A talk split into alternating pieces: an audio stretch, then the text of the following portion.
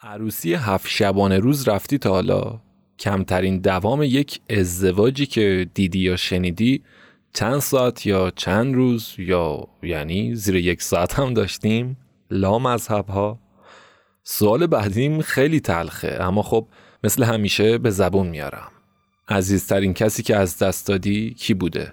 اصلا چطور با این اتفاقات کنار اومدی یا میایی؟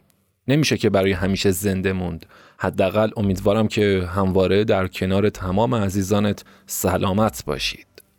چند بار توی کار و شغلت شکست خوردی و دوباره جنگیدی و موفق شدی؟ یا نه فقط مدیریت بوده و موفقیت. الهی آمین.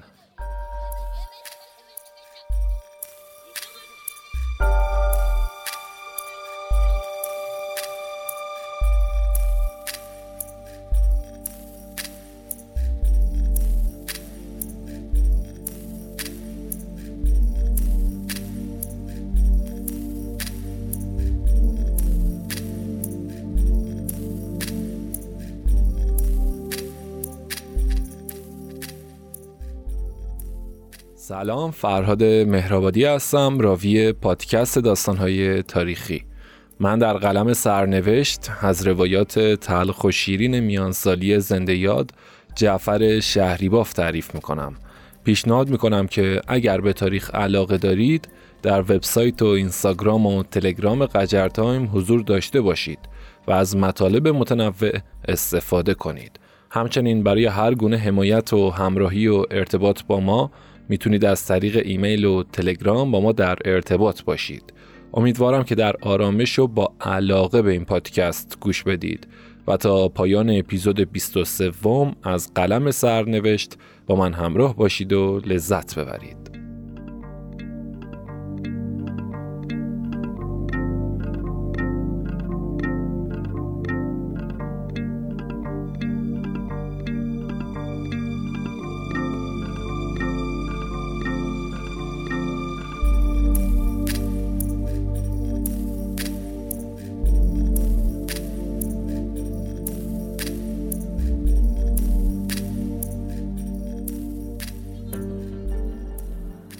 در اپیزود 22 از جون کندنهای خودم و شکم سیری و لاقیدی فاطمه گفتم. تا اینکه برادرم حسن رو دیدم و تمام ماجرا رو بهم گفت و متوجه رفتن و خیانت فاطمه شدید. با تمام بیمسئولیتی و بیاتفگیش نسبت به همسر و فرزند باز هم هیچ احساس گناه و پشیمونی نداشت. نهایتا تصمیمم برای طلاق دادنش قطعی شد که مادرم راضی نبود. اما خب دیگه با اون اتفاقات و خلقیات واقعا نمی‌تونستم تحملش کنم و حتی گفتم که در پیری و کوری هم همچنان بر همون منوال بود. واجب بود که مجددا زن بگیرم. مخصوصا اینکه بچه هم نیاز به نگهداری داشت و منم به تنهایی از زهدهش بر نمی اومدم و مادرم هم برای همیشه نمی‌تونست در این مورد کمکم کنه. تازه اون هم با وجود شوهرش تقیخان در همین اوضاع بودیم که تقیخان یه دختری از اقوامشون رو پیشنهاد داد و حرفهای زیادی هم رد و بدل شد. از اجازه ندادن خانواده دختر در ندیدنش که رسمشون بود تا نونوهای من و بالاخره اجبار به پذیرش. حتی در حین عقد هم اومدم فرار کنم که مادرم جلوگیرم شد. اما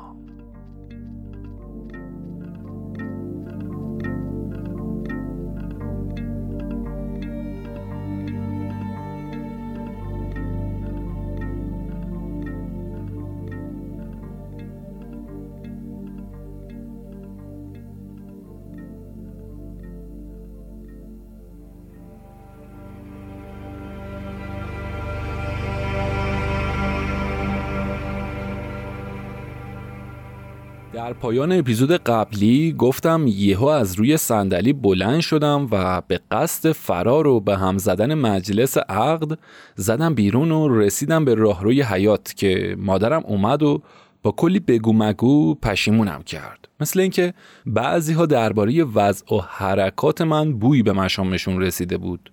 هر لحظه به یک بهانه یکی دو نفرشون از در اتاق مشرف به راهرو و یکی دو نفرشون هم از در طرف حیات سرک میکشیدن. اما حسنش این بود که رفتارم بیشتر به یادآوری موضوع کم و زیاد کردن مطالبی مثل قباله می‌خورد تا نخواستن و نکول. با تمام شدن حرفمون هر دو از در اتاقهای متصل به هم وارد اتاق عقد شدیم. من نشستم کنار عروس و مادرم جلو اومد و اول صورت عروس و بعدش هم روی منو بوسید.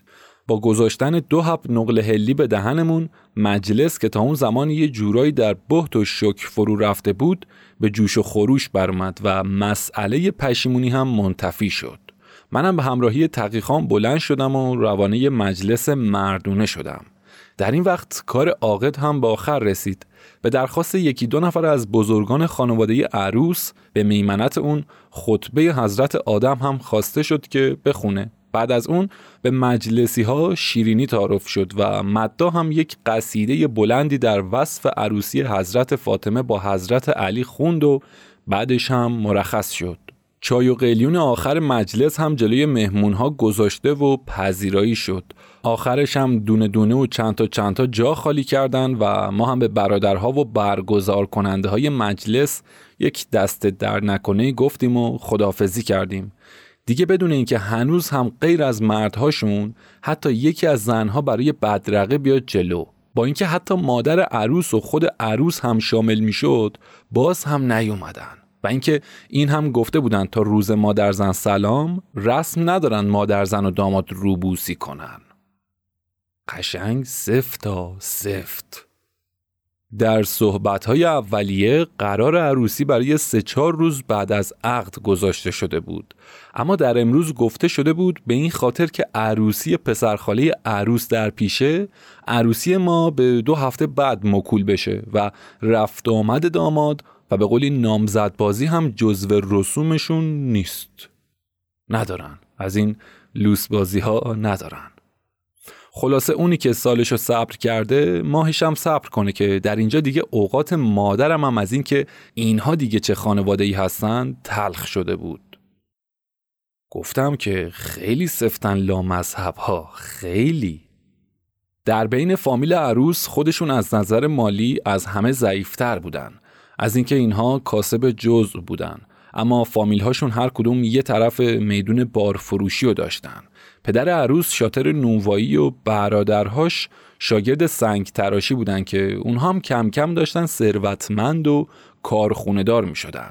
از جمله یکی از شوهرخاله های عروس از بارفروش ها و عمده بخرهای معتبری بود که سر و ته منافع سیفیکاران و کشاورزان قسمت اعظم دهات ورامین توی جیبش بود و می‌خواست برای پسر بزرگش عروسی بگیره باقی هم دستن در کارهای بقیه واردات میدون بودن. عروسی گرفتن اینطور افراد هم فقط به خاطر خودنمایی و چشم هم چشمیه و اینکه خودی نشون بدن.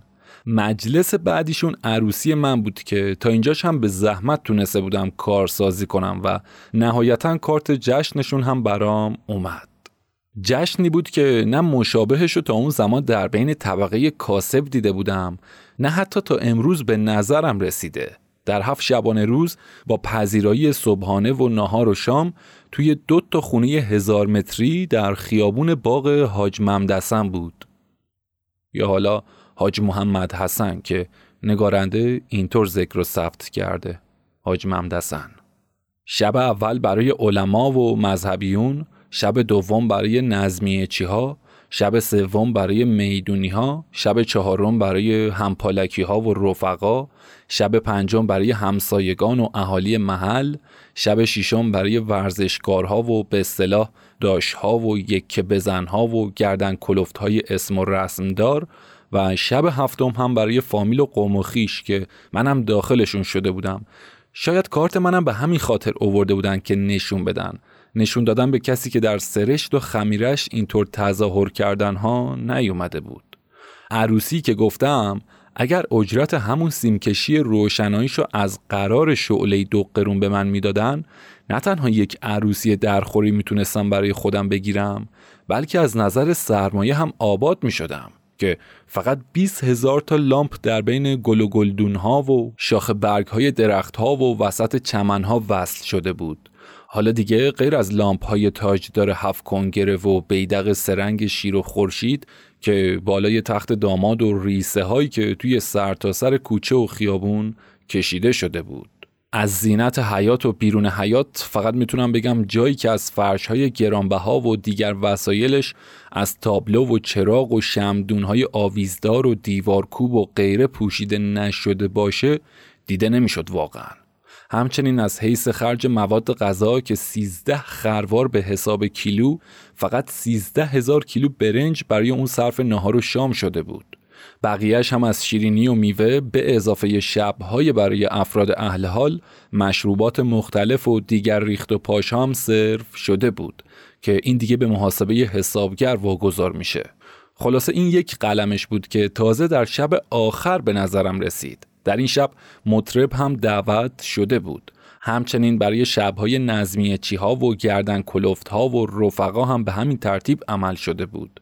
در این شب یک دسته هم دعوت شده بودند که با نمایش یوسف و زلیخا تا سه ساعت بعد از نیمه شب طول کشید. مقدمش از ساعت هشت شب بود که مهمون ها می اومدن و با سازن و ضربگیر مفصلی در دسته 15 نفره زدن و خوندن و رقصیدن که اینجوری تا نزدیک شام سر دعوت شدگان رو گرم کردن.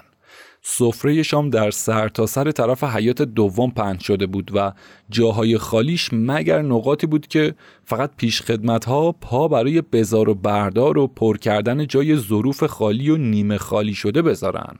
از چلوی سفید با سه رنگ خورش همراه با باقلا پلو و زرشک پلو و بوغلمون های سرخ شده و بره های چهار دست و پا در بین دیزها بگیر تا کباب برگ های پهن و بلند سلطانی و سیخ های جوجه های ده روزه زعفرونی که دور بگردونن و لرزینه های رنگارنگ و بورانی و یخ در بهشت و دوغ و شربت های مختلف با خربزه های فرد اعلای حاج عباس علی که از محصولات خود پدر داماد بود. برای مشروب خوراشون هم یک اتاقی کنار حیات بود که هر لحظه برن و خودشون رو بسازن و برگردن. لرزینه رو متوجه نشدم چیه. حالا یا ژله است یا چیزی شبیه اون. نمی‌دونم. هرچی بوده میلرزیده. بورانی هم یک نوع شیرینی بوده هم غذایی که از اسفناج یا بادمجون با ماست و سیر تهیه می شده و همین که نوخورشی که از اسفناج و کدو و بادمجون با ماست و کشک درست می‌کردن. حالا این هم باز دقیقا نمی‌دونم چیه چون تا حالا نخوردم. فقط شنیدم. اصلا تم و مزش بو و برنگش. نه اصلا دلم نخواست. ای که با برداشتن لغمه اول به یاد رعیتی افتادم که پنجاه تومن به قرض برای جهیزیه دخترش خواسته بود. و چون التماس و سماجت رو از حد برده بود به فرمان همین صاحب عروسی توسط شاگردهاش چنان کتکی خورد که کارش به مریض خونه کشید و چنان دیدم که انگار خون چشم اون و امثال اونو دارم می‌خورم که بلند شدم و دیگه نتونستم لغمه بعدیشو بخورم.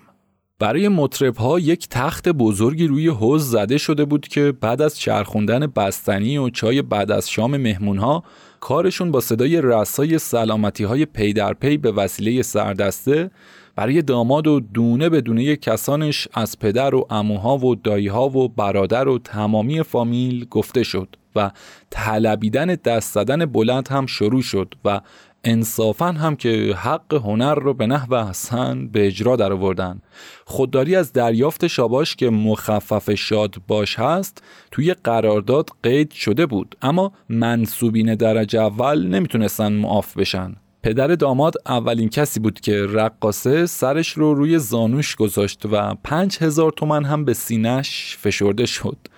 و بقیه هم از داماد و اموها و داییها و برادر هر کدوم دو هزار تومن و از زنها هم مبلغ قابل توجهی تونستن جمع کنن.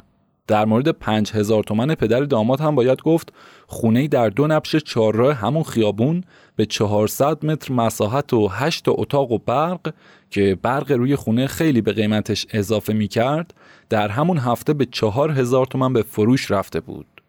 انعام ختم مجلسشون هم یک گلدون نقره‌ای تا نزدیکشونه با یک قواره فاستونی انگلیسی اعلا به سردستشون بود به چهار نفر دیگهشون هم به نسبت اهمیت موقعیت و هنر گلدون از اون کوچیکتر و برای بقیهشون هم کت و شلوار و برای زنهاشون هم یکی پنج تا سکه طلای پهلوی در نظر گرفته شده بود. اگر کلیات اون از طلا و جواهر و پیراهن هفتاد هزار تومنی و دیگر مخارج و تشریفاتش لازم به نوشتن داشت فصل اشباع شده ای رو در بر می گرفت و در مقابلش منم مثلا می‌خواستم که عروسی کنم. حالا شما حساب کن.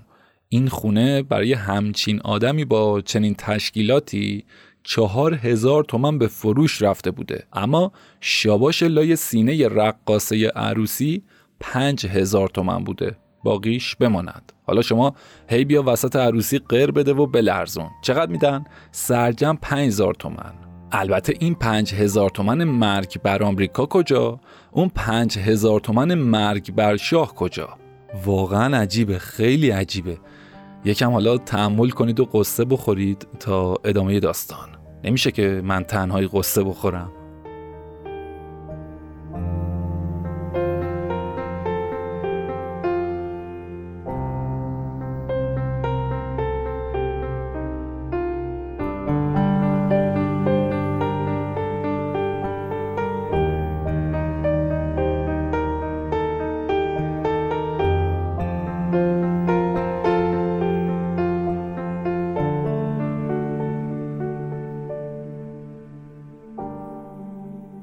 اما عاقبت این عروسی و اون دختر در همون هفته اول این شد که به معایب داماد از میخارگی و اعتیاد و بیماری مصری و فاحشه‌ای که نشونده بود و عادات بسیار زشت شهوانی دیگه و بدترین خصوصیات اخلاقی و بیانی و تربیتی اون پی برد و عروس خانم برگشت به خونه پدر. دو هفته بعد از اون هم طلاق گرفت و به جای موندن در خونه پدر از لج اون یک سره به کاباره ها و کافه رستوران ها رو آورد. حالا لج چی؟ لج و اطفای آتش انتقامی که خواستگار دبیر داشته و پدرش رضایت نداده بوده و به اقتضای شغل تجارتش از جنبه تجارتی و دوستی ساقی و ساغری که با پدر داماد داشته دخترش رو به این ازدواج مجبور می‌کنه تا سالها میشنیدم که به وسیله مشتریان و علاقمندانش نشونی محل اجرای برنامه هاش رو توی کافه ها در وقتی که پیش پدرش کسانی باشن و با زبون اظهار کنن ارسال می‌کرده. البته که چنین پولهای قندیل نمیشن و به شاه چراغ آویخته میشن و چنین تفکراتی به جز فاحشه به وجود نخواهد آورد. و همین نشونی که در عهد دکتر مصدق چون یک بازاری به خاطر ارادتش به پیش نماز هفتاد ساله مسجد بازارچه پامنار دختر دوازده سالش رو به اون میده. دختر که دست رد به سینه هیچ کدوم از اهالی اون نذاشته بود قبول می‌کنه اما به شرط اینکه برای پدرش خبر ببره. بگذاریم. روز بعد از عقد خودم یکی از سه تا دوچرخه کرایه‌ایم به سرقت رفت و خسارتش برام خیلی سنگین می اومد. از اینکه به خاطر مخارج عقد از خریدها و پرداختی های یکی پس از دیگری به اصطلاح مایسوس شده بودم و باید می‌رفتم به دنبالش مرکز دوچرخه های دزدی اول میدون گمرک و بعد از اون هم خیابون خانیاباد و پستوهای قهوه خونه های شهر نو بود که یا اوراق شده یا دسته شده به شهرستان ها حمل و ارسال می شدن. دوچرخه رو کرایه کنها به زمانت هم می بردن. اون هم به زمانت یک بچه جهودی که به وسیله یکی مثل خودش شناخته بودم به کرایه رفته بود. تقریبا خرج دکان و خونم از همون کرایه دوچرخه میگذشت. اجارهشون در روز ساعتی ده شاهی برابر با نیم ریال بود و شب تا صبح هم دو قرون که از قرار روزی ده ساعت تقریبا برای سه تا دوچرخه حدودا ده تا 15 قرون برمیگردوند. دکانو به پادو سپردم و به راه افتادم. پادو فقط می‌تونست پنچری بگیره و یک بادی هم به لاستیک دوچرخه یا موتور مشتری بزنه. روز اول کوچه پس کوچه ها و سوراخ های محله یهودی ها و حوالی اونو به تجسس آوردم. روز دوم اول دکانهای آشغال فروشی و سمساری های میدون گمرک رو گشتم و بعدش هم رو به شهر نو آوردم و توی دو تا قهوه خونه اون چای خوردم و از بغل دستی هام به عنوان خریدار سراغ دوچرخه فروش ها رو گرفتم که سه تا محل به هم معرفی کردن. توی باغ و مکان اول که مجاور کمیسری بود تعدادی دوچرخه کنار دیوار روبروی در و معامله گرانی هم بودن که بیمهابا داشتن دربارهشون گفت و شنید می‌کردن. همه از نوع دوچرخه های کهنه کار کرده بودند و برام معلوم شد که اونجا محل اینطور دوچرخه هاست و طبیعتا دوچرخه من نمی‌تونست بینشون باشه که نبود. از یکی از فروشنده هاشون که مرد جلنبوری بود سراغ بهتر از اونها رو ازش گرفتم که نشونی اولی ها رو داد. همراه با اینکه پشت در اولی اسم اره و پشت در دومی اسم بادمجون ببرم. اره بادمجون. موسادی بودن برای خودشون. رمزی بوده دیگه. جلنبر کسیه که جامعه کهنه و کثیف و پارپوره و جلمانند پوشیده باشه. فهمیدم باید شیر خونه باشه و همینطور هم بود. در بازکنهای هر کدوم دو قرون پول چای می‌خواستن تا در رو باز کنن. یکیشون که مرد لاغر دراز سی و چند ساله بود تقریبا روی پاش بند نبود و دومیشو نفهمیدم از تشنگی یا خماری بدتر از اولی نمی‌تونست اندام خودش رو کنترل کنه. هی شلوول و خم می‌شد. این اسمها رو به غریبه ها نمی‌دادن. همچنین از چشم بصیرت نشونم می‌دادن. چرا که در من ارزه شر و فساد نمی‌دیدن. با همه این حرفها غیر از آشنایان و مهارم افراد متفرقه نمی‌تونستن به این طور خونه ها وارد بشن. یا حالا دزد خونه. به همین خاطر پشت در هر کدومشون یک معموری به نام دربازکن گمارده شده بود. دربازکن؟ معمور اولی بعد از باز کردن در و دریافت دو قرون خواسته شده چون منو اهل نگاری ندید از دلیل مراجعم پرسید. چون قصد و عزمم و فهمید گفت یک روز دیر اومدی دیشب بارشون زدن در معنی اینکه به شهرستان فرستاده شدن. نگاری چراغ شیره کشی اسبابی که با اون شیره تریاک رو دود می‌کنن یا می‌کردن. الان رو نمی‌دونم خدا رو شکر. دومی با حالی بسیار نزار و خراب مدتی به پرس و جوم کشید. تا آخر که به طرف شخصی داخل حیات به اسم تغییریزه هدایتم کرد. جوونی ریز نقش در سنین بیست و چند با گونه های فرو رفته و سرموی آشفته و دود زده که بعد از گفت و شنید مقدماتی به راه افتاد و منو کشید به طرف یکی از درها. در یک لنگه شبیه به در طویله که با کشیدن یک تناب تعبیه شده بود و از پس جرزی باز شده داخل شدیم و دیدم دک. چشم دل باز کن که جان بینی. آنچه نادیدنی است آن بینی. بیتی از دیوان اشعار حاطف اصفهانی. همونطور که حدس زده بودم تحویل مانند وسیعی در چندین دهانه با تاقهای ضربی خشتی بود که حدود چند ده تا دوچرخه نزدیک به 150 تا 200 تا با مارک و برندهای مختلف که هر نوعشون به طرفی روی هم شده بود در اونجاست. با قیمتهای معلوم از 10 تا 20 تومن به نسبت نوعی و کارکردگی که بیشترشون چنان بودن که انگار تازه از کمپانی در اومدن. اینجوری دریافتم که مکان اولی محل کهنه ها و ارزون قیمت ها و محل دوم محل کارکرده هاست و اینجا انبار نوها و کم کار کرده ها بود. روی هم شدنشون هم به این خاطر بوده که هنوز مدت نگه داشتنشون برای اینکه صاحبانشون از تلاش و تقلا و تک و بیفتن نگذشته. پرسید چه جورشو می‌خوای؟ دوچرخه خودم هرکولس بود و گفتم هرکول می‌خوام. گفت اون طرفه برو هر کدومشون رو پسندیدی بگو که واسط بکشم بیرون. دوچرخه خودم در بینشون نبود. بعد برای اینکه نکنه داخل اونهای دیگه شده باشه یک نگاهی هم به اونها انداختم و در بین اونها هم نبود. به خودم گفتم چه جیگرهایی از صاحبانشون سوخته چه دلخوشی ها و عصاهای دستشون از دستشون رفته و در اینجا دسته شدن. برای اینکه رد گم کنم از دو سه تاشون یه قیمتی پرسیدم و گفتم به پولم نمی‌خورن. خیال کرده بودم خریدن دوچرخه بدون کاغذ باید ارزونتر از اینها باشه.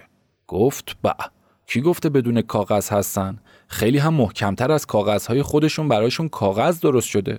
با مهر و امضای محضر دولتی حتما هم که خیال کردی مال دزدی هستن و مفتی بهت میدن ها؟ هیچ. نگارنده یه چی هم بدهکار شد. مکان هولناکی بود که باید هرچه زودتر از اونجا خارج می شدم یکی از اونها رو نشون دادم و گفتم پس حالا که اینطوره اینو می‌برم. با تعریف از دوچرخه و نشون دادن علاقه زیادم به اون و صحنه سازی کم داشتن پول و گرفتن قول مردونه از اون که تا دو ساعت دیگه نفروشش و نگهش داره زدم بیرون. گفتم شهر به این بزرگی کجا برم دنبالش؟ یکی از رفقا آدرس یک طلبه ای رو در یکی از مساجد داد و گفت که اون نشونت میده. طلبه دزده نشونه عجب. خودم دستی در پیدا کردن اشیاء گم شده داشتم و چه بسا کارگزاری هایی می کردم که لازمش آرامش و سکون خیال بود. اما خب الان دیگه فاقد اون بودم. به حکم کوزگر از کوزه شکست آب می‌خوره با درموندگی رفتم سراغش و از خادم مسجد پرسیدم و اون هم گفت که درست اومدی اما کسی رو برای حضور راه نمیده. همینجا بیست تا برم و جواب بیارم. ایستادم پای ایوونش و رفت و باز اومد و گفت یه تومن حق جواب می‌خوان. هیچ. یه تومن رو دادم و باز رفت و پس از دقایقی برگشت و گفت فرمودن طرف مغرب شهر رو بگرد. جی پی اول خوشحال شدم که لابد همین شهر نو رو میگه. بعد به خودم گفتم از اینجا تا هر کجا که به سمت آفتاب غروب باشه مغرب شهره. دیدم نه. مثل اینکه هرچه از دست دوز در برود به گیر رمال میافتد شدم. خلاصه طرف خودش دوز بوده. فرداش گفتم یه سری هم به خانی آباد بزنم. توی خیابون خانی آباد چند تا دوچرخه ساز بودن که دکانشون کمتر به دوچرخه سازی شبیه بود. جلوی هر کدومشون چند نفر با دوچرخه و بدون اون ایستاده و حرف چند و چون معامله می‌زدن. فقط سه تا دکان توی اون خیابون وجود داشت که دوچرخم و توی دکان سومش دیدم. سه چهار نفری جلوی در و داخل دکان مشغول گفت و شنید بودند و یک آجانی هم به گرمی داشت با صاحبش صحبت می کرد. دوچرخم و جلوی دکان لای دوچرخه هاش دیدم. پیاده شدم و دوچرخه‌ای که باهاش اومده بودم رو به جرز دکانش تکیه دادم و رفتم جلو و اونو نشونش دادم و از تعمیری یا فروشی بودنش پرسیدم. جواب داد فروشیه. بعد پرسید برای تهران می‌خوای یا به شهر و ده و جای دیگه می‌خوای ببری؟ گفتم تهران سوارش میشم. مگه فرقی می‌کنه؟ با بیاعتنایی گفت نه به دردت نمی‌خوره. دوباره مشغول صحبت با آجان شد. از پرسجوی محل استفادهش به یاد چارپا فروش های میدون مال فروش ها افتادم که چون خر و اسب و قاطر دزدی برای فروش می آوردن پیششون میپرسیدن آب کجا رو میخورده. یعنی از کجا دزدیده شده که به اهل اون حدود نفروشنش و گیر نیفتن. موقع فروش هم به همون خاطر از خریدار محل اقامتش رو میپرسیدن. حرفه‌ای؟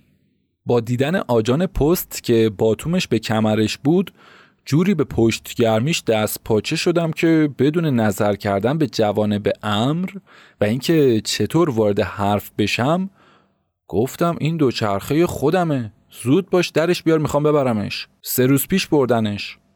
با طرز بیان نشونه دوچرخه جواب داد مال تو توی تنبونته. برو راه واکن بذار باد بیاد. باد دو رد کارت.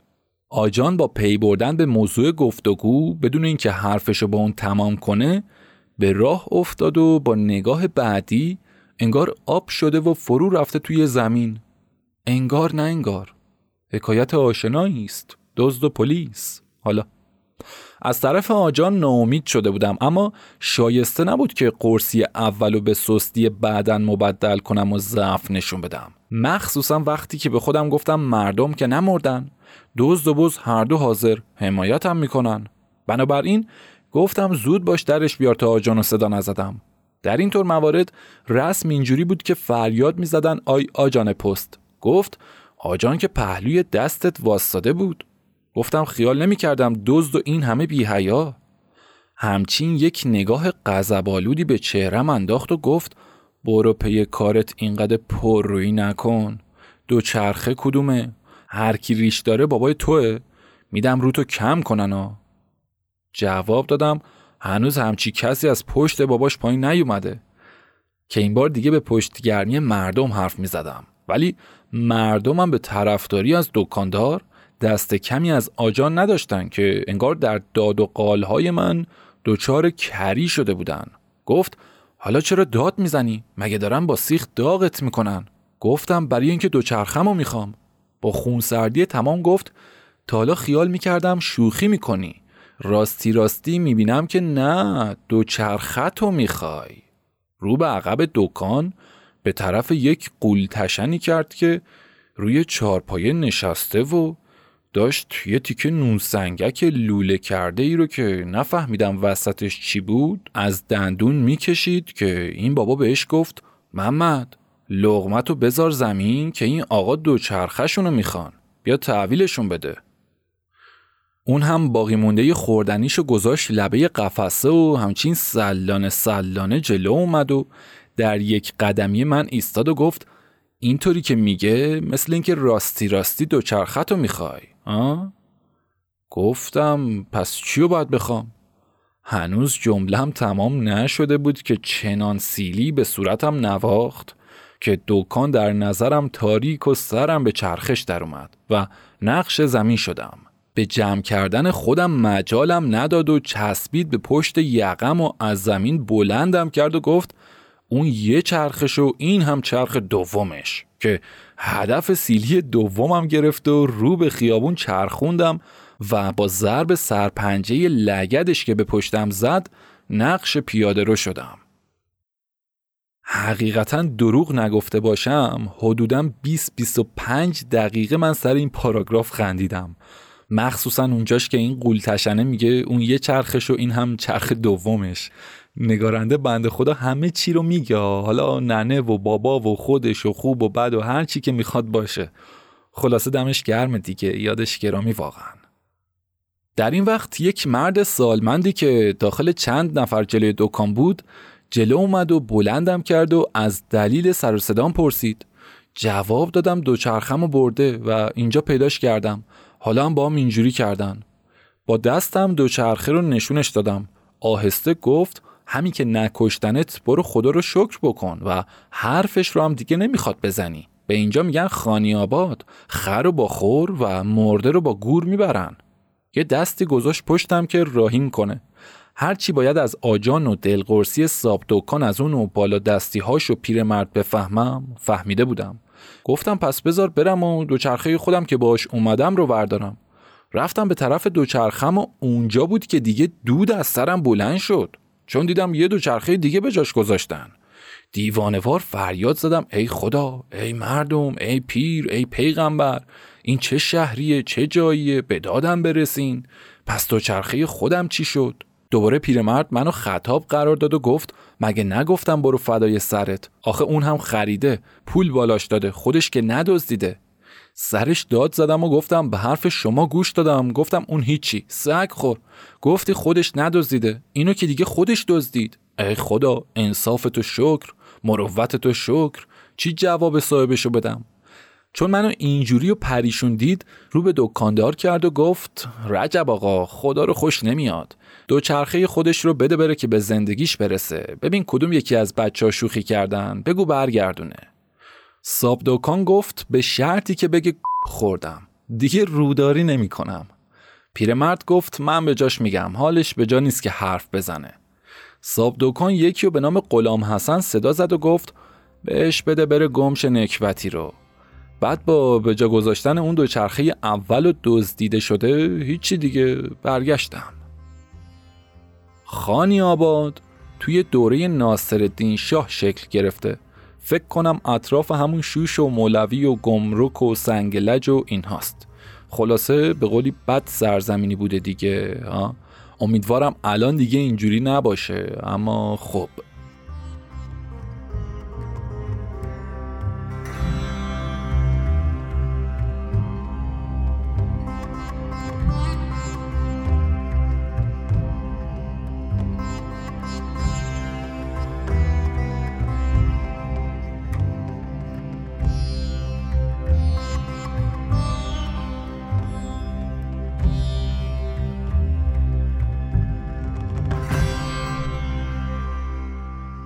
این سه چهار روز به طور کامل از کسب و کار باز مونده بودم که باید برای همشون بود دوام و جون بکنم برای دوچرخه. اون هم در وقتی که خرج عروسیم در پیش بود و براش سفارشات زیادی از تعداد مهمون ها تا می و مطرب رسیده بود. مطربی که هم برای عقد و هم برای عروسیش خواسته شده بود که به خاطر خیشان مذهبیشون در مجلس عقد به عروسی موکول شده بود که به جای مطربی عقد باید برای عروسی دیگه سنگ تمام گذاشته بشه. می و ساغرش هم به خاطر دایه های عروس و دوستانشون بود که اهل پیاله بودن. بدون این بسات هم طبق رسوم به اونها بیحرمتی محسوب می‌شد. بسات عرقخوری و این حرفها دیگه نباشه بیحرمتیه. این وضعیت الان هم هست. تقریبا دو روز بعد از سرقت دوچرخه بود که یک موتورسیکلتی آوردن برای فروش. گفتم امتحانش می‌کنم و آرونش و فردا خبر میدم. شب سوارش شدم و به طرف خونه خودم برای سرکشی به راه افتادم. چنانچه گفته شد خونم توی خیابون خراسان و دکانم خیابون بوزر جمهری بود که باید از خیابون سیروس برم. ساعت هشت شب بود که دکانو بستم و برای امتحان سوار موتورسیکلت شدم و به راه افتادم. خیابون بوزرجمهری و پشت سر گذاشتم و وارد سراح سیروس شدم که اون موقع هنوز چهارراه نشده بود. هنوز چند قدمی سرازیری خیابون سیروس رو نپیموده بودم که دو نفر سر رو هم سبز شدن و دستور ایستادن دادن. هنوز نه ایستاده بودم که یکیشون پرسید فروشیه. جواب رد دادم و خواستم گاز بدم که با گفتن بیا پایین ببینمش چسبید به فرمون موتور و نفر همراهشم به خودم. به زور از موتور کشیدنم پایین و انداختنم توی جوی آب. تا خواستم بلند بشم و برم سمت موتور پریدن روش و ناپدید شدن. راهزنی به این صورت که تازه باب شده بود. هیچی.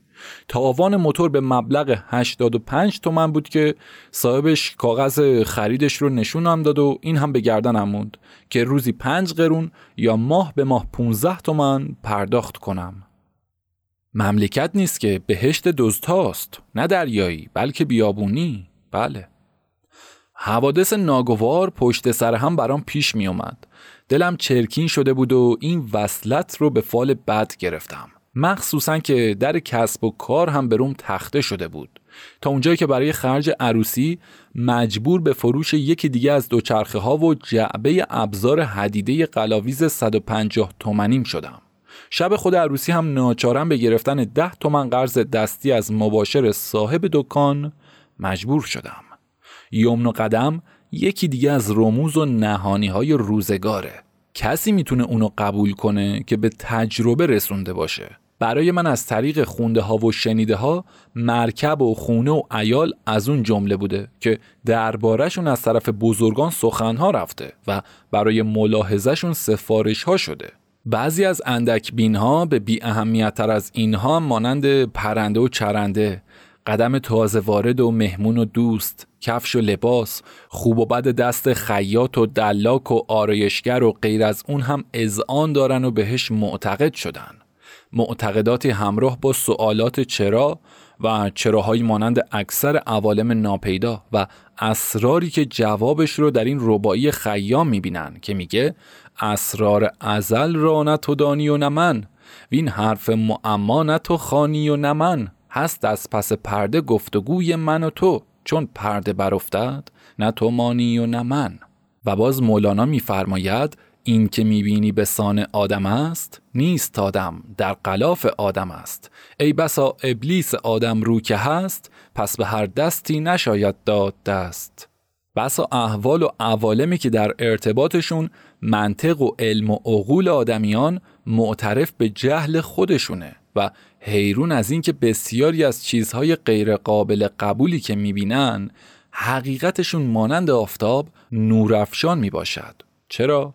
چرایی که پاسخش رو نگارنده خطاب به خودش در دید شنیده ها می‌بینه که مثلا دست یک آرایشگری گیسوی بانویی رو آرایه داده و خانوم گفته از وقتی که این سلمونی دستش به موی اون خورده آب خوش از گلوش پایین نرفته یا اون یکی که میگه از روزی که پا به این خونه گذاشته یک روز خوش ندیده تا کفش و لباس و چادر و مثل اون که بگه مثلا از وقتی که این کفش یا پیراهن یا چادر رو خریده با اون همش به ازاخونه و مجلس ختم رفته که یک سر نفرین دستش بشکنه رو نصار فروشنده و دوزندش بکنه. یا اون یکی که بگه از وقتی که این اتومبیل یا کامیون و مانند اونو خریده یک روز چرخش نچرخیده و یک سر سرش در تعمیرگاه بوده. حالا برعکس همه اینها که خیر و خوشیشون بوده مگر جوابش رو در زبون عرفان و مکتب اشراق پیدا کنن که دید نهانیشون تا به اینجا رسیده که بگن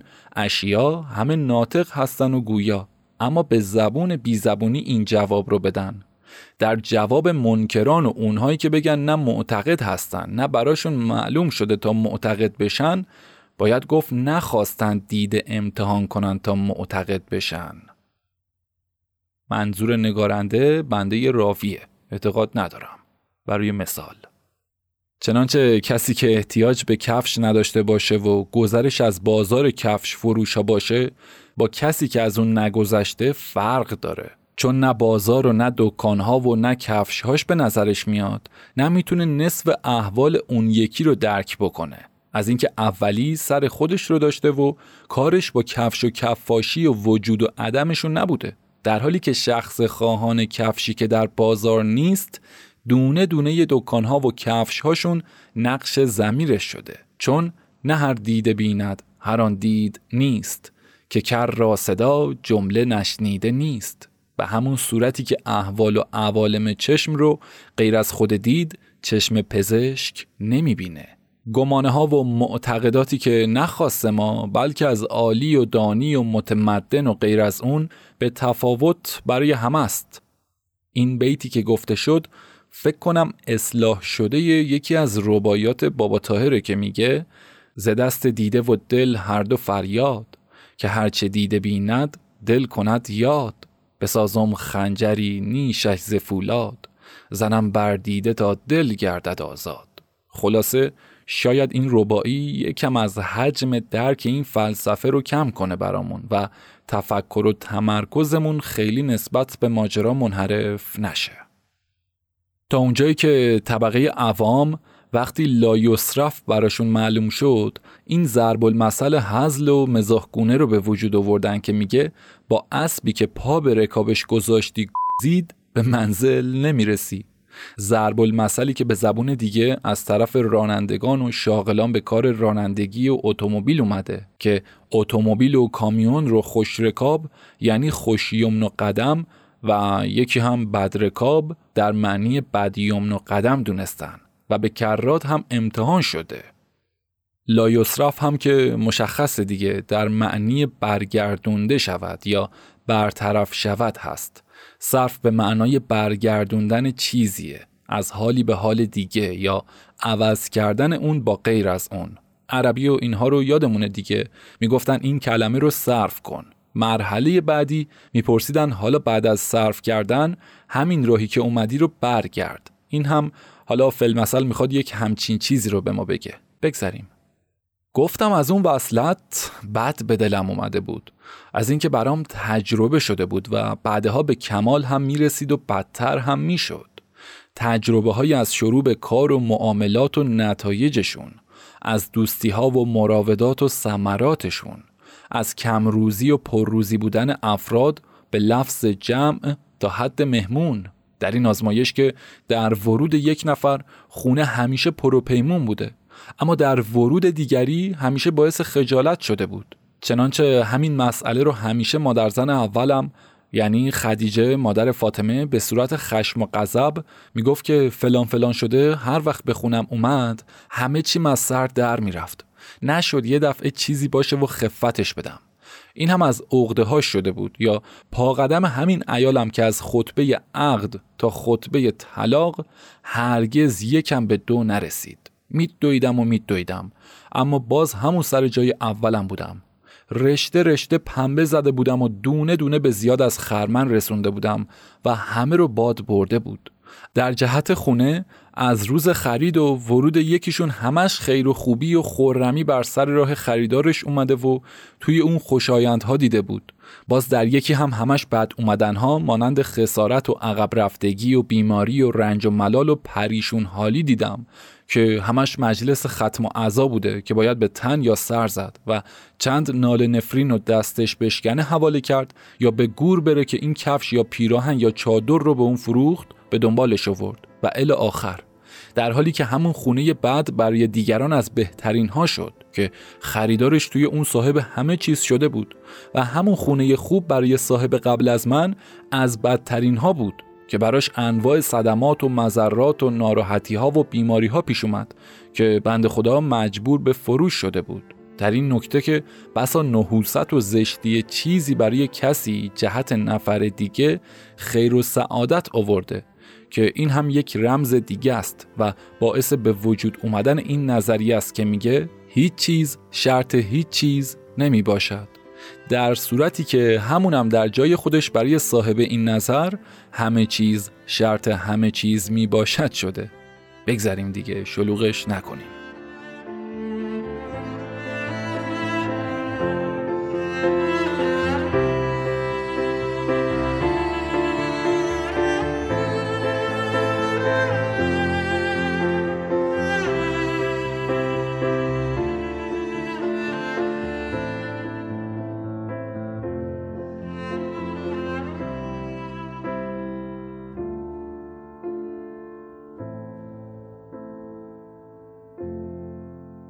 قبل از ظهر عروسی بود که جهاز اومد. جهازی مشابه آورده های فاطمه بلکه در اختصار بیشتر از اون که همراهانش به چیدن و واچیدنشون پرداختن. بعد از اون هم باید کارهای زیافت شب رو ترتیب بدم. خودم و برادر کوچیکترم حسن مشغول لامپ کشی حیات برای عروسی شدیم.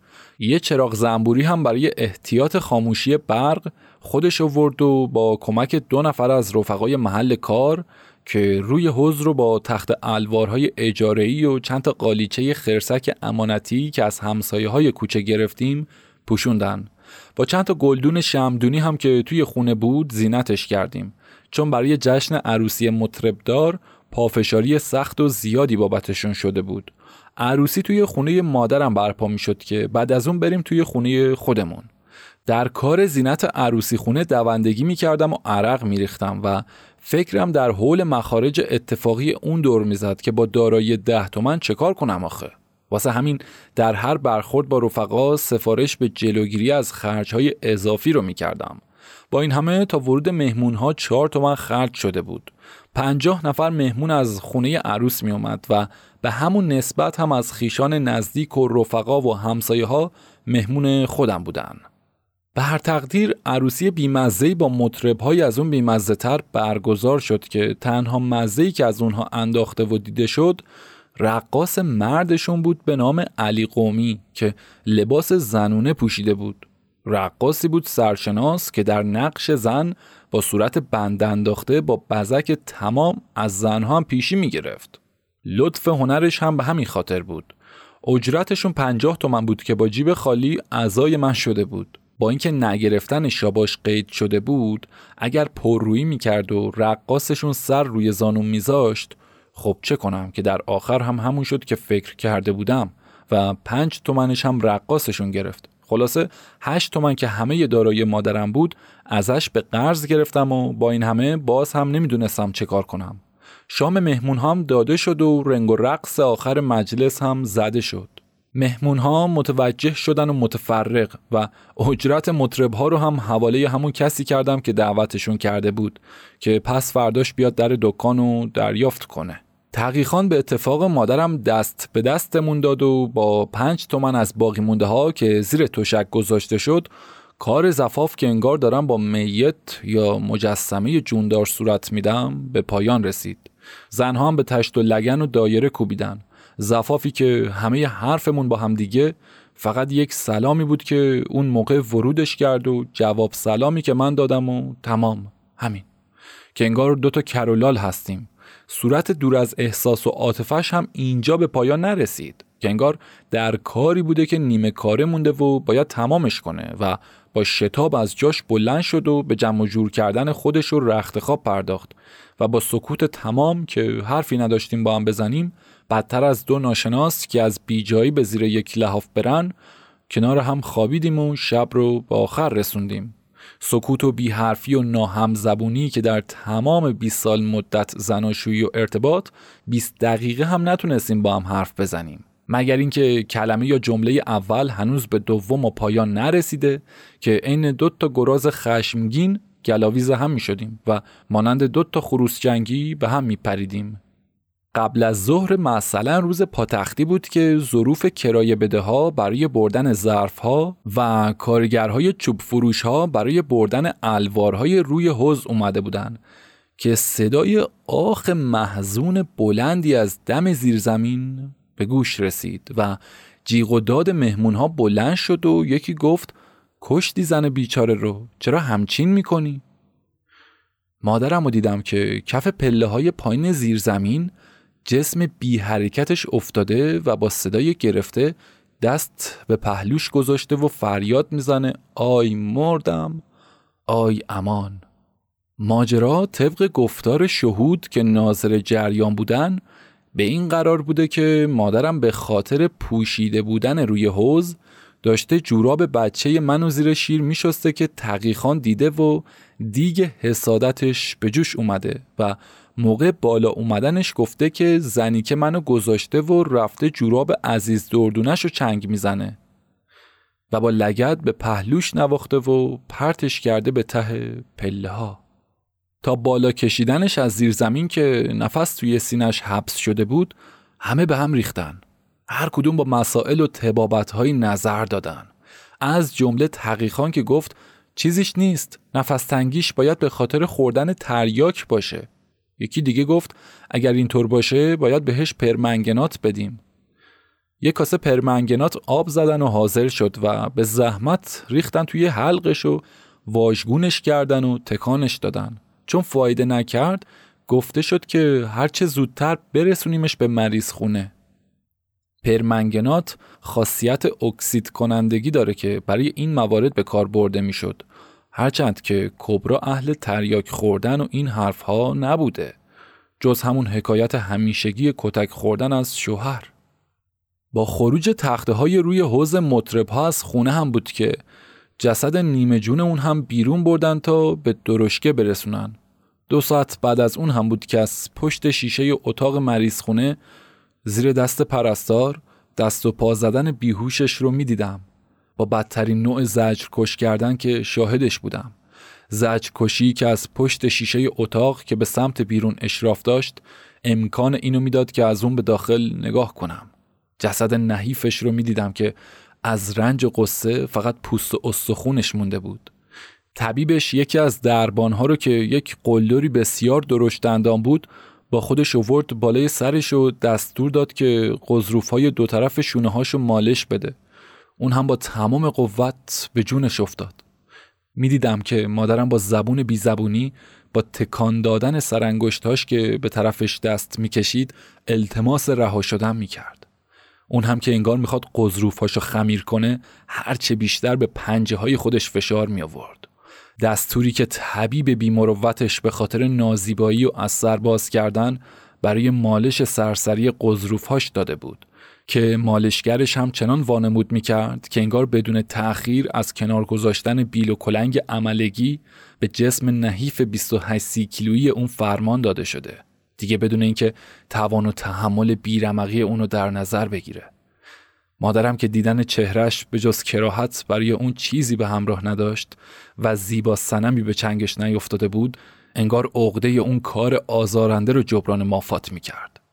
تا اونجایی که مادرم با انداختن آخرین نگاه ملتمسانش به چشم اون زیر دستش جان سپرد. جان سپرد. جون کندنی با بدترین نوع شکنجه که انگار روزگار هنوز هم مصیبت های سی و نه ساله رو براش کافی ندیده و می‌خواسته تکمیلش کنه.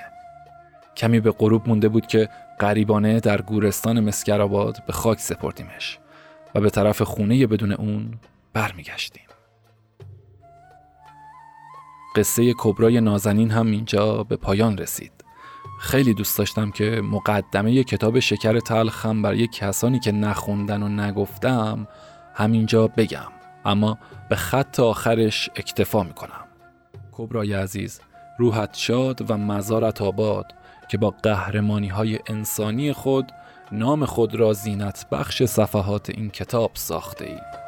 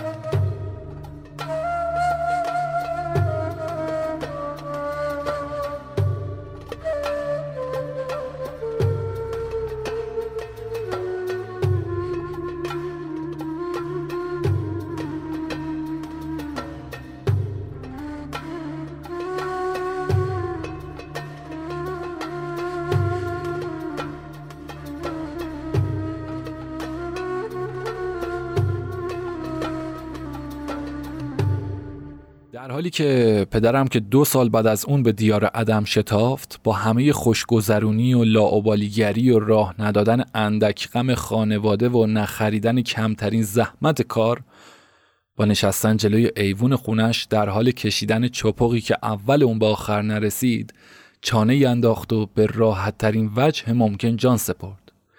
ای کاش بشر با همه منکشفات و دستیابی به سیارات می‌تونست اندکی هم سر از جبر و اختیار روزگار خودش بیرون بیاره. دیگه دنیا برام هیچ و پوچ و تاریک شده بود. پشتم از هرچی دوست و رفیق و یار و معاشر بود خالی شده بود. چنان می‌دیدم که انگار دنیا و تمامی مردمش به مادرم خلاصه می شده. در و دیوار خونه برام زندان و سکنه اون مار و اغرب شده بودن. با هر به خاطر آوردنش چنان بود که انگار دچار برق گرفتگی شدم. کار من این بود که به کنجی زانوی بیمادری به بغل بگیرم و به قلیون پک بزنم و عروس جدید هم برام قلیون تازه کنه. مادری که در طول مدت زندگی جز رنج و غم و محرومیت نداشته. مظلوم پا به جهان گذاشته مظلوم و ستمکش زندگی کرده و مظلوم هم از دنیا رفته. اون هم رفتنی که قرین شدیدترین شکنجه ها بشه. از فرط درد و رنج نفس توی سینم حبس و نای گلون به هم اومده بود. می‌خواستم سیل اشک از چشمام فرو بریزم و در آخرین حد فقان زار بزنم. اما اشکم از آتش درون خشک و صدا در نای گلوم حبس شده بود. چرا نباید ناله کنم و زار بزنم که عزیز دل و جونم از دست رفته بود؟ کسی که به خاطرم رنجها دیده بود، ستمها کشیده بود. کسی که ساعتی روی نشاط و آسایش ندیده بود. منم که در بدترین احوال ممکنه امید و هستی و حیاتم رفته بود. اما تقیخان رو می‌دیدم که از بند بندش خنده شعف میباره که انگار به آرزوی چندین سالش که یک سره حرف دختر رو می‌زد و دختر می‌خواسته داره نزدیکتر میشه. حرفی که پسر بوده و باید دختر می‌گرفته. اما بیوه نصیبش شده. اون هم بیوه کردار و اینکه حالا دیگه می‌تونست به وسال خواستش برسه. به اتهام قتل غیر عمد گرفتنش و بیست و چند روزی انداختنش توی زندان و آزادش کردن. همین.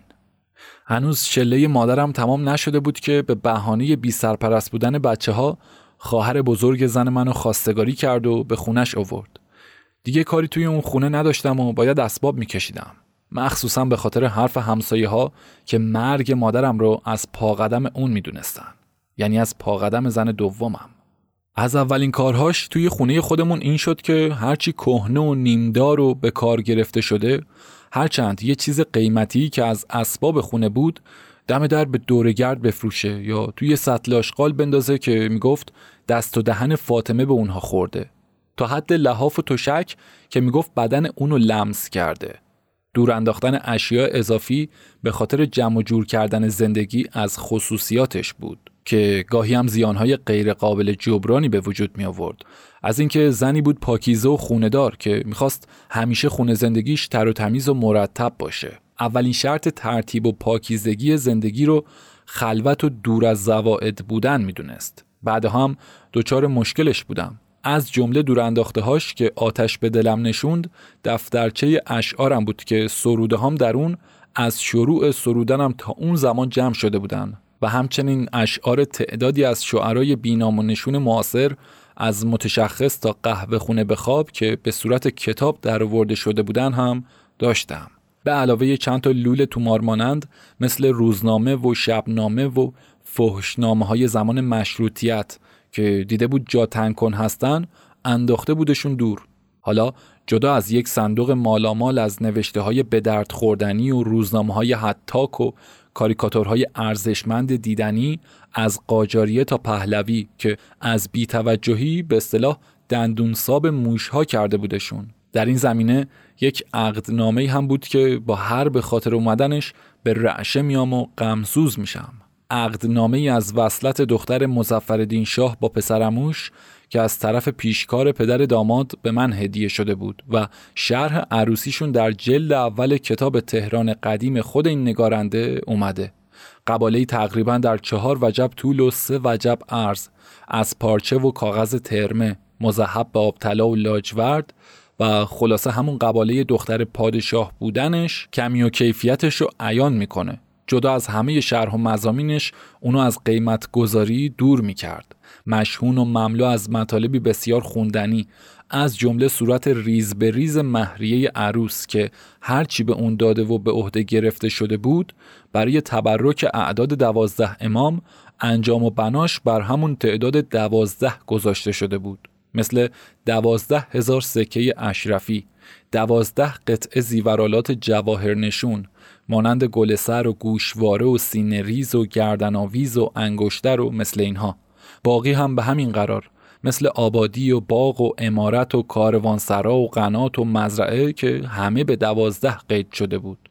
سالها بعد خبر قاب شده ی همین قباله رو که مال من بود و ایالم دور انداخته بود با قیمتی دور از باور به دیوار اتاق خونه یک شخص سمساری دیدم که هنوز هم حاضر به فروشش نبود. جالبتر از عقدنامه مدت زندگی زناشوییشون بود که فقط برای یک شب طول کشید یک شب قروز مخارج عروسی و اعضای مادرم تا خرخرم بالا اومده بود که هرچه بیشتر باید بچسبم به کار و اداشون کنم. چارش این بود که دقیقه ای از کار و دکان منفک نبوده باشم و مشتری های گریخته رو برگردونم و توی یکی دو ماه حسابشون رو پاک کنم. به کار چسبیدنی همراه با ارزون تر گرفتن و گذشت و روی خوش و کار هرچه بهتر و قول درست و اینکه از تیغ آفتاب تا ساعت ده یازده شب پا از دکان بیرون نذارم. حتی ناهار و چایم رو توی دکان میخوردم تا اونجایی که از زیادی مراجعه کننده و کار ایام تعطیل و جمعه هم کار می‌کردم. با نوع کاری که هر کی می‌رفت با خودش چند تا مشتری دیگه می آورد تا اونجایی که وقت بستن دکان بیشتر از یک ساعت وقتم صرف و تلف جا دادن به دوچرخه و موتورهای مراجعان می‌شد. گفتن از تو حرکت از خدا برکت. نظری بسیار به جا و تجربه شده.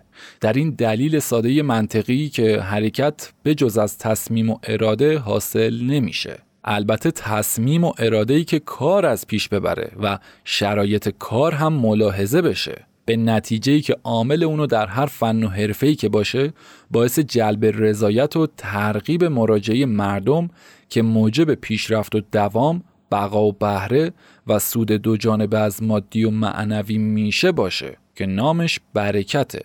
از برکت های ظاهریش این بود که بعد از دو سه ماه فقط آیدی روزانه از کارهای تعمیریم به 23 تومن و گاهی هم به بیشتر از اون می‌رسید. با مشتری های راضی و رفیق که پولشون گردوننده چرخ زندگی و گرمی دوستیشون قوت قلب و خستگی درکن تنم می شدن.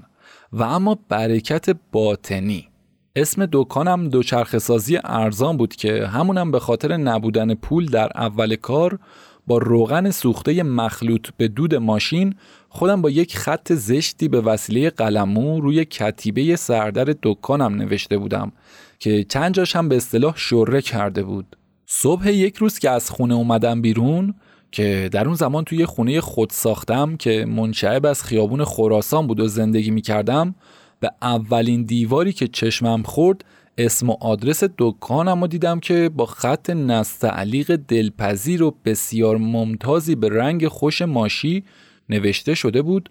دوچرخه‌سازی ارزان بوزرجمهری شرقی جنب سرای امید که خیلی متعجب شدم. بعد از اون جرز و دیوارهای دیگه و دیگه هم دیدم که همون خط و جمله روی اونها نوشته شده بود. متحیر موندم و نتونستم از فکرش خلاص بشم که همشونم نه به وسیله برچسب بلکه با دست و همون کیفیت نوشته شده بودن. به رکاب دوچرخه زور آوردم و طول خیابون ری رو در پیش گرفتم و پیچیدم به سمت چهارراه سرچشمه و خیابون سیروس که در اونها هم باز همونو دیدم. به دنبال اون چند تا معبر و خیابون دیگه یعنی بیش از چندین خیابون و گذر باز هم همون مضمون و خط رو دیدم. آخریشون رو روی دیوار مسجد خرابه مقابل دکان خودم دیدم. از تعجب مات شده بودم. شگفتا. اینها رو کی نوشته؟ یادم تا آخر وقت دیروزش یکی از اونها دیده نشده بود. حتی خبری هم ازشون نیومده بود. واقعی بسیار عجیب که اگر وقت نوشتن هر کدومشون هم یک ساعت بخوام حساب کنم ده ها ساعت که سر به چندین روز می‌زنه وقت می‌خواد. حالا دیگه جدا از پول رنگ و اجرت نوشتنشون که اون هم ده ها تومن خرجش بود. حالا سوالی که برام وجود داشت این بود که چه کسی بوده که پذیرای این کار یا متقبل مخارج اون شده؟ اولین فکرم به طرف یکی از همدوری های زمان خدمت نظامم به اسم مصطفی کلاق رفت که خط خوشی داشت. اما دیدم از اون شهر دیدم که خیر ندیدم. نه اون نیست. بعد از اون دونه دونه مشتری ها و رفقا رو به نظر آوردم و ازشون پرسیدم که اونها هم فقط متعجب شدن. تعجبی که پس از نیم قرن همچنان در فکر و دست به گریبانش هستم. بعد از اون نوشته هم بود که روز به روز به رونق دکانم اضافه شد تا اونجایی که لازم شد کارگر بیارم. در حالی که شاگرد پادوی خودم هم نیمچه کارگر شده بود هنوز هم نوبت به مشتری های دیگه نمی رسید و به همین صورت هم وضع اساس و زندگی خونم رو به راه شده بود. توی کاسبی رضایت مشتری سرلوحه کارم بود. به همین خاطر هم بود که مشتری هم دوستانم می شدن. اضافه بر اون حسن عمل بود که باعث ستایش مشتریان و در کارهای بزرگتر مثل تعمیرات موتور بعضی ها سرم را از کاردانی به عرش می رسوندن. همین تعریف و تمجید هم بود که به مرور با همه فروتنی و تواضع ذاتی باد به دماغم انداختم و خودم رو واقعا کارگر و هنرمند ممتازی می‌دونستم و دنبال مزیت بیشتر بودم و از بینشون همون مصطفی سابق الذکر بیشتر پر به پرم می‌داد. مصطفی بعد از خدمت نظام وارد راه‌آهن و آتشکار شده بود. آتشکارها کسانی بودند که وردست راننده لوکوموتیوهای بخاری کار می‌کردند که زغال سنگ میریختن توی کوره لوکوموتیو و کوره اونو اداره می‌کردن. از روی متنم نمی‌تونی بخونی. حداقل معذرت خواهی که می‌تونی بکنی ها؟ من معذرت می‌خوام. پوزش میطلبم. ببخشید. اخلاق و صفات درونیش تا حدی دستگیرم شده بود. درون پلیدی داشت و به اندک موفقیت و پیشرفت اطرافی ها حسادت می‌کرد. بیانی بسیار اقوا کننده داشت و از وقتی که منو صاحب دکان و در اون رفت آمد زیاد مشتری ها دید یک سره به گوشم می‌خوند که با این همه هنر و ابتکار اگر توی راه‌آهن وارد قسمت دپوی اون بشم سرکارگر و بلکه رئیس اونجا خواهم شد و اینکه خودش هم واسطم میشه دپو کارگاه تعمیر و توقف لوکوموتیو و نگهداری تجهیزات مربوطش و این هاست. اینقدر گفت و گفت تا دکان به کارگر و پادو سپردم و وارد دپوی راهن شدم دستور کارم این بود که یه گوشه بیستم و گوش به فرمان سرکارگر بشم. هیچ. روز اول و دوم و دهم و بیستم دپو رو جارو زدم. میز کارها رو تمیز و ابزارها رو میذاشتم سر جای خودشون بدون اینکه سخنی از ارائه کار و آزمایش و انجام عملی به پیش بکشه. سرکارگر شخصی بود با فیس و افاده و باد دماغ زیاد که همه از جمله من و پسر و ای پسر صدا می‌کرد. بدون اینکه اجازه بده کسی باش هم کلام بشه. من دست به آچار بودم و کارهای زیادی از جمله جوشکاری و سوهانکاری و امور موتوری و متفرقه می‌دونستم که با یکی دو تا از اونها دکانی چنان پرکار و پر اسم و رسم و اداره می‌کردم. علاوه بر این همه عبد و عبید و رفیق و انیسم بودن. اما در اینجا باید مثل یک غلام بچه گوش به فرمان کمتر از خودی گنده دماغ بشم. با مصطفی در میون گذاشتم و گفت میام و توی کاردانی معرفیت می‌کنم و اینکه یکم صبر کنم تا شناخته بشم. همون شناخته شدن هم بود که برای نشون دادن خودم با آببندی یک سوپاپ بدون اجازه به حکم حریف حریف رو می‌شناسه از ترس پیدا شدن رقیب چنان مغزوب سرکارگر شدم که همون کارهای اولم هم تبدیل شد به فرمان و دستورهای اهانت آور که ناچارن سر خودم رو گرفتم و رئیس شدن رو بیخیال شدم و اونجا رو ترک کردم. این از اون. خودم رو گم کرده بودم و باید تنبیه می شدم. امان از خود فراموشی و خود گم کردگی که چه بینی هایی رو به خاک مالیده و چه باد دماغ هایی رو که خالی می‌کنه آقای خودم و نوکر خودم بودم و همه سلام سلامم می‌کردن بعد اونجا باید به بی سر و پاترین افراد سلام می‌کردم یا حالا جوابم رو می‌دادن یا نمی‌دادن. روزانه بیشتر از حقوق یک ماه رئیس دپو آیداتم بود. حالا در صورتی که چهار ماه بدون مزد کار کرده بودم باید می‌دیدم اصلا پذیرفته میشم یا رد. تازه در صورت قبول شدن هم ماهی دوازده تومن حقوق ببرم. خاری طلب خاری طلبه تا جونش در بیاد. مثل اینکه بزرگی و حرمت و عافیت به من نیومده بود. قدر دولت دونستن و موقعیت شناختن کار همه کس نیست واقعا. و همون صورتی که آورده شده گر به دولت برسی مست نگردی مردی. دولت هم به من رو کرد و موقعیت خودش رو نشون داده بود. اما این من بودم که به هر دوتاشون پشت کرده بودم. مثل همون احمقی که تمام نعمتهای دنیا احاتش کرده بود و توی بیابونها دنبال چرخ فلک میگشت تا گیرش بیار و ازش بخواد که یک کمی هم به کام اون به چرخه خلاصه آبم در کوزه و ما تشنه لبان و یارم در خانه و ما گرد جهان میگردیم شده بودم. دکانی با اون رونق و درآمد که همه حسرتشو داشتن ول کردم و معلوم نبود دنبال چه چیزی بهتر از اون میگردم. حواستون هست دیگه. نگارنده قشنگ توی حرف و نصایح مادرش سیر می‌کرده. اما خب پس از مرگش. همچنین این حکایت احمقی که تمام نعمتهای دنیا احاتش کرده بود و توی بیابونها دنبال چرخ فلک میگشت تا گیرش بیار و ازش بخواد که یه کمی هم به کام اون به چرخه اگر اشتباه نکنم می‌تونید در همون اول اپیزود سوم از فصل دوم شکر تلخ گوشش کنید. همراهان این سگانه باید یادشون باشه که از نصایح حاجی اللهیار به میرزا باقر بود. البته که به قلم زنده یاد شهری باف. بگذریم. یک آتش انداز یا کوردار یک حمام یک شب توی خواب دید که پادشاه شده و به تخت شاهی نشسته. براش اینجوری تعبیر شد که خوابش از رویای حقیقی و صادقانه است و حتما که به تخت شاهی می‌رسه. بعد از چند وقت صاحب حمام شد و زن حمامی این کوردار رو به شوهری قبول کرد و به تخت استادی حمامش هم نشوند. توی حمام ها یک تختی نزدیک در برای استاد حمامی بود که پشت به حمام روی اون می نشست و از مشتری پول می گرفت و فرماندهی می کرد.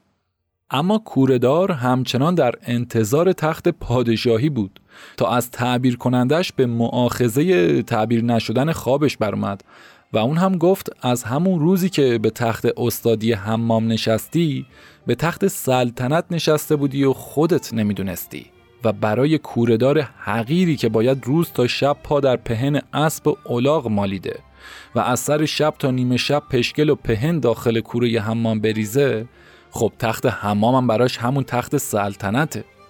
منم تخت سلطنت در اختیارم بود و توی بیابونهای ته شهر توی دپوی راهن دنبالش میگشتم. پس نتیجه شد راه دویده و کفش دریده. القصه. سرم و به جای پام گذاشتم و رو به همون دکان آوردم. اما چه دکانی؟ شکست خورده و بیمشتری که مگر با ماهها صبوری و پشتکار به صورت اول درش بیارم. مستاق بارز میرزا باقر.